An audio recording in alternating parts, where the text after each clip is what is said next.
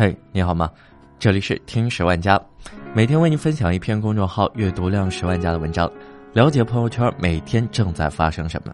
今天要给大家分享这篇文章啊，来自牛头梗，作者是 X 博士。养蛙方知父母恩。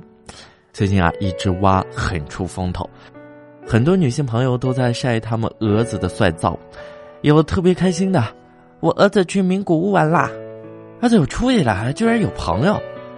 也有特别焦虑的，儿子还不回家，不知道便当够吃吗？还有一脸嫌弃，儿子都趴在床上半天了，咋还不出去玩？特别像你妈在家长会上跟人交流亲子经验。还有坏人在网上编造，如果儿子不带上名贵护身符，就会被车碾死，引起一片蛙妈的哀嚎与恐慌，恨不得疯狂可敬。都市传说，贫穷的蛙。会被车碾死。原来他们都在玩一款叫《旅行青蛙》的放置类游戏。我也玩了一阵，发现这款游戏啊有两大特点：一、简单，玩家只需要干两件事：收割四叶草，给蛙准备食物道具，可谓前所未有的轻松；二、不确定性，你永远不知道你的蛙啥时候出门，又啥时候回家，更不知道他寄过来的明信片来自哪里。刚玩那几天，我觉得很 boring，但随着我越来越沉浸其中，才发现这款游戏的爆红不仅是广大小仙女的选择，更是历史的必然。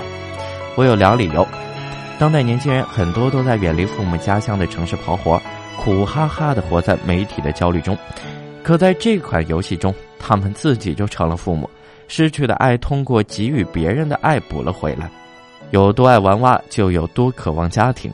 所以遇上玩蛙的女孩都娶了吧，毕竟啊，他们顾家。比如你天天往蛙包里塞高级便当，帐篷也紧挑高级的买，生怕蛙在外面饿着冻着，这不就是当年你妈对你做的吗？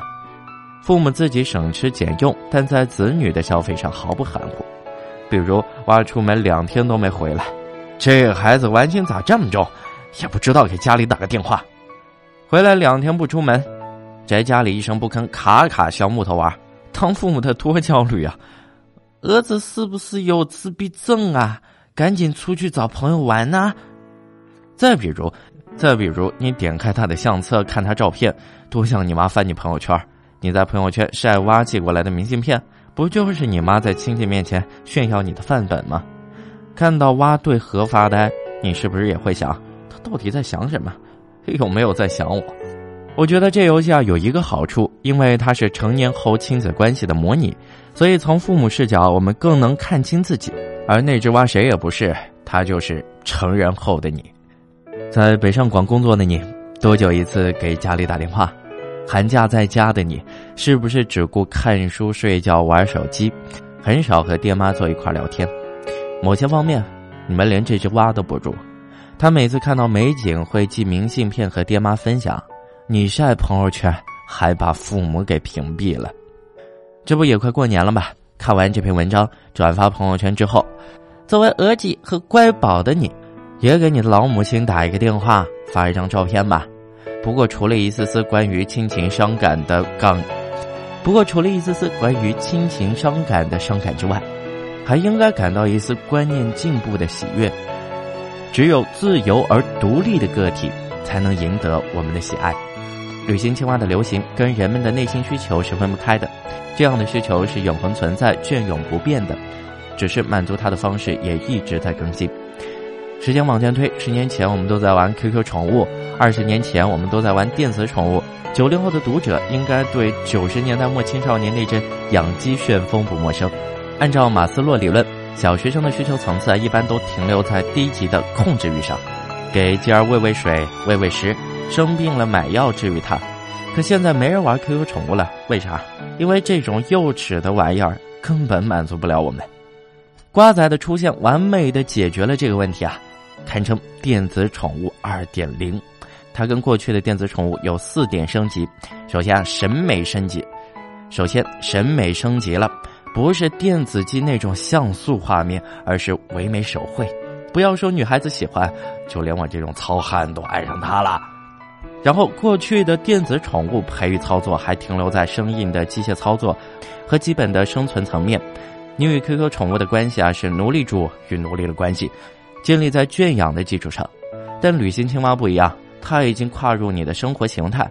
形形色色的可爱明信片，就是你儿子牵挂你的证明，是你们情感的证明。你对你的蛙没有绝对的控制权，彼此是一种充满未知和期待的开放性关系。你永远不知道你的蛙哪一天会离家出走，也不知道它什么时候会回来。在这样的设定里，蛙的人际交往能力以及社会生存能力都要比当年的宠物鸡强百倍。所谓出门靠朋友，蛙的朋友从蜗牛、仓鼠到飞蛾，没有你它照样吃得很开。一对比，宠物鸡就是一个活在小农社会里的纯粹追鹰，离开家长就得死。由此，我越发的觉得。这只蛙就是这个时代的写照，传统家庭里的听话哲学已死，我们比以前更有个性、更自由、更现代，因为人与人之间的疏远程度，正是衡量社会文明程度的一个重要标准。那么，这么贴心的一款游戏，谁不爱玩呢？我觉得我是直男，而且越直越不爱玩，因为他的脑子还停留在控制欲极强的宠物鸡时代，直到变成化石。